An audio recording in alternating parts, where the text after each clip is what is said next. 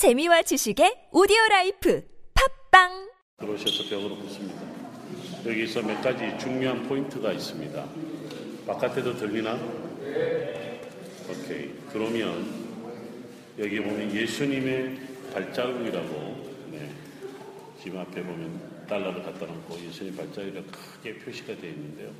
저기 예수님 발자국이라고 사기치고 있는 저것이 또 교회가 남겨놓은 것이 아니고 무슬림들이 남겨놓은 그런 장소. 예수님 발자국이 이렇게 크기가 없잖아요. 그렇죠?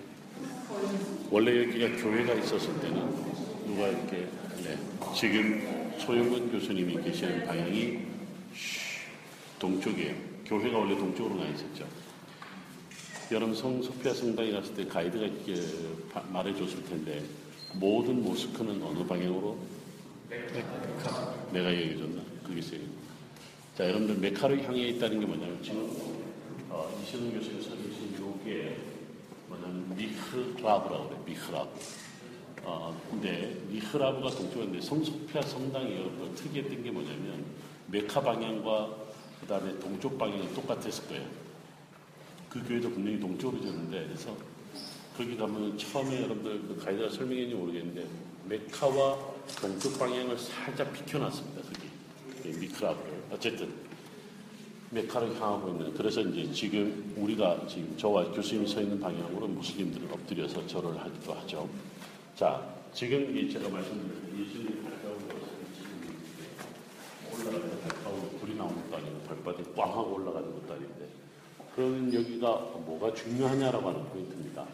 지금 원래 교회 승천 교회가 있었을 때는요. 이게 뭐 위에 천정이 없었습니다. 왜냐하면 예수님 올라가시다가 부딪히면 안 되니까 사방이 다 뚫려져 있었는데 사실은 중요한 포인트가 뭐냐면 지금 제가 쏘는 곳에 홈이 하나 있습니다.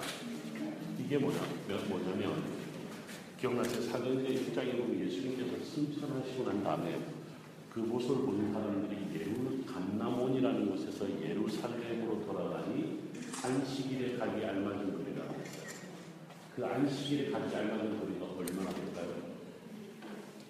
자, 어? 1km? 네.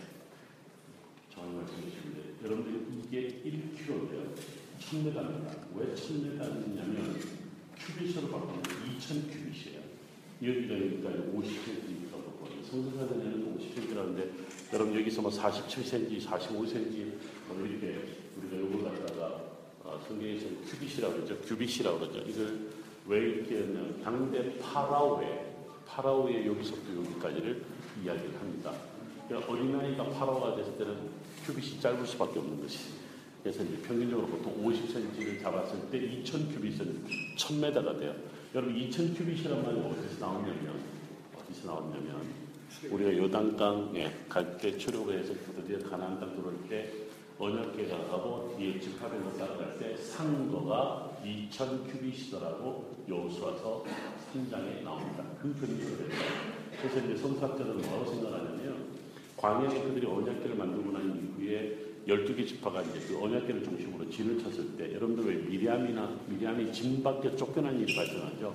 그 진이라고 하는 게 뭐냐면 아마도 안식일에 가기 알맞은 거리에 해당하는 어떤 일정한 거리를 벗어났을 것이다. 이렇게 보는 거예요. 자, 바꿔 말하면 이 포인트에서 예루살렘 성전에 있는 것까지 2000 큐빗에 해당하고 지금도 이래거든요. 지금도 안식일날 2000 큐빗을 넘어서지 않습니다. 그것을 곳곳마다 표시를 했어요. 그렇죠. 자, 안타까운 것은 뭐냐면 어쨌든 지금은 감남편 최대 정상에 예수님께서 승천하셨을 때라는 곳에 오늘날 모스크가 세워져 있다라고 하는 아쉬운 거예요. 그래서 여기 오면 꼭 그래서 찬송을 합니다. 모스크에서 찬송을 할 수 있다는 것이 참 대단한 얘기에서 늘 와서 기도하고 찬송합니다.